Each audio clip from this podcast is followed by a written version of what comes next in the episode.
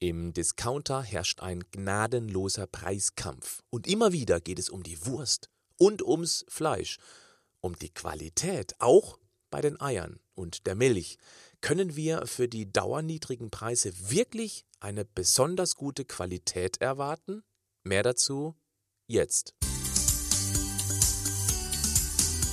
Das ist der Podcast von Patrick Heitzmann. Schön, dass du mit dabei bist.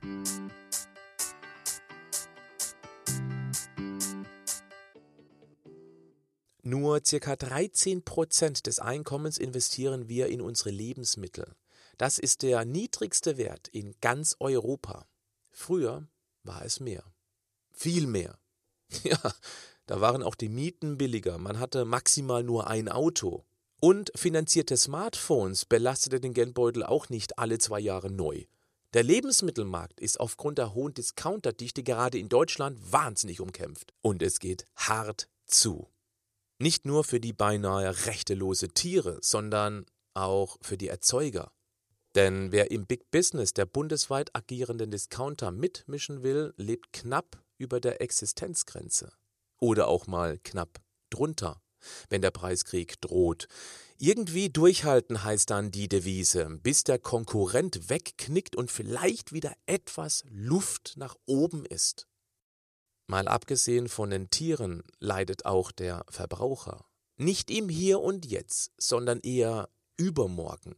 Weil die Qualität des mit artfremdem Futter versorgten Nutzfleisch früher oder später auch unser eigenes Fleisch in Mitleidenschaft ziehen könnte.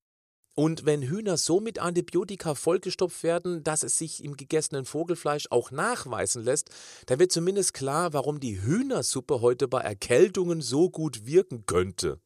Ob wir bald Hühnersuppe auf Rezept in der Apotheke bekommen?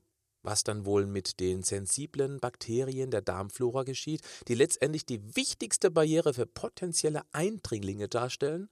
Ich weiß, das ist etwas überspitzt dargestellt, aber ganz sicher nicht realitätsfremd. Wer von seinem Fleisch, Eier und Milcherzeuger erwartet, dass er seine Hühner morgens wach küsst und die Euter seiner Kühe mit Babyöl massiert, bevor die abgemolken werden, der glaubt auch, dass der Weihnachtsmann und Osterhase in einer WG zusammenleben. Der Landwirt muss mit so niedrigen Marschen arbeiten, dass er abends wahrscheinlich selbst auf der Wiese grasen geht, um irgendwie satt zu werden. Ich warne dringend davor, nun mit dem Finger auf die bösen Preisdrücker, die Discounter zu zeigen. Wir haben es zumindest ein bisschen in der Hand, denn die erfolgreichste Waffe ist unser Portemonnaie. Gerne schieben wir die Schuld für krankes Fleisch auf die anderen, die Produzenten. Ja, ist ja auch einfacher, weil wir nichts verändern müssen. Erlernte Hilflosigkeit. Dabei sind es wir, die genau diese katastrophalen Zustände der Massentierhaltung heraufbeschwören. Also du nicht, aber deine Nachbarn. Wir sollten vorsichtig sein. Wenn wir mit einem Finger auf andere zeigen, dann zeigen drei Finger auf uns selbst zurück. Probier das mal aus. Wir haben die Verantwortung in der Hand.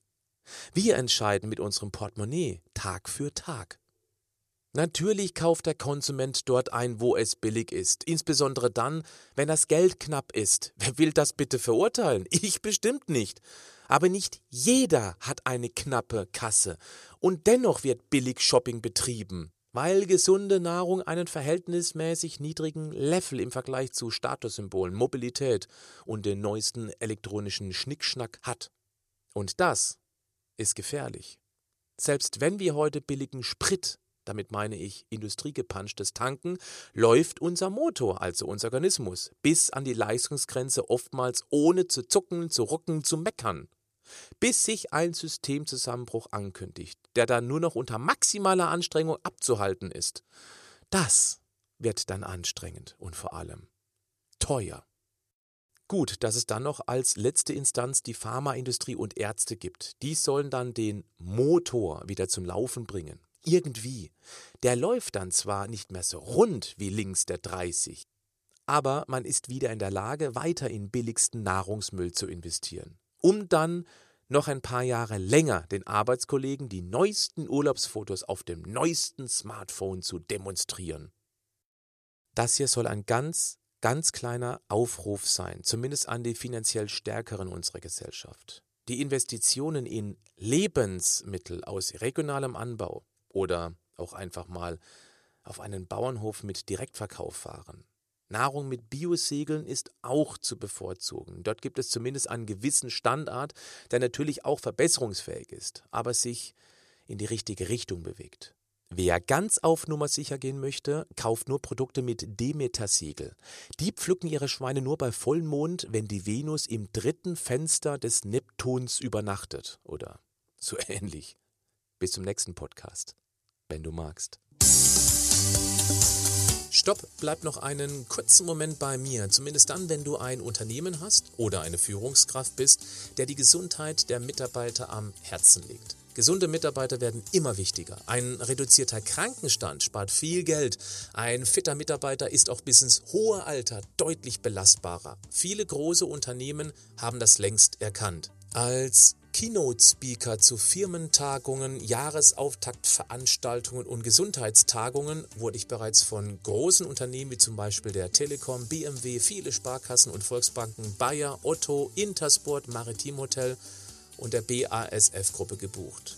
Aber auch viele Familienunternehmen erkennen den Wert gesunder Mitarbeiter. Wenn du Interesse hast, einen wissenschaftlich fundierten, praxisorientierten und dennoch humorvollen Infotainment-Vortrag für Mitarbeiter und Kunden deines Unternehmens anzubieten, dann schreib mich an unter vortrag@patrick-heitzmann.de.